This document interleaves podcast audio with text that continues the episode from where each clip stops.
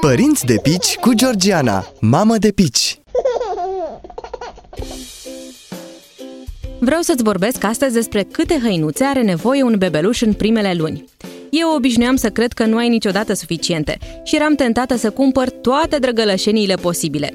Mi-am schimbat însă părerea după ce am descoperit cât de incomode îi pot fi copilului unele hăinuțe și cât de dificil de îmbrăcat sau de dezbrăcat sunt. Înainte de a fi părinte, mă minunam de cât de mici sunt toate, iar acum mă minunez de cât de repede rămân mici. Acesta e și motivul pentru care nu ai nevoie de foarte multe haine. Altfel, riști să găsești în dulap haine care i-au rămas mici și pe care nici măcar nu a apucat să le îmbrace. Vorbesc din experiență.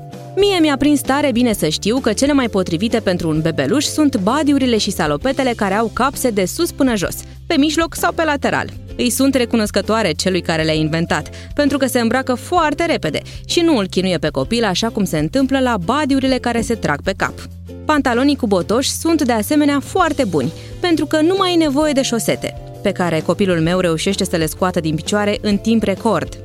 Nu există un număr ideal de hăinuțe pe care ar fi bine să le ai, dar ca să-ți faci o idee, ține cont de faptul că îl vei schimba pe cel mic de 2-3 ori pe zi, la început, și apoi chiar mai des, când începi diversificarea alimentației. Vei simți probabil că te joci de parada modei cu cel mic, dar va fi necesar dacă vrei să-l ții curat. Îți sugerez să cumperi hăinuțele puțin mai mari, ca să le poți folosi cât mai mult timp și să alegi articole din bumbac de bună calitate. Astfel îi protejezi bebelușului pielea și prelungești viața și frumusețea hainelor.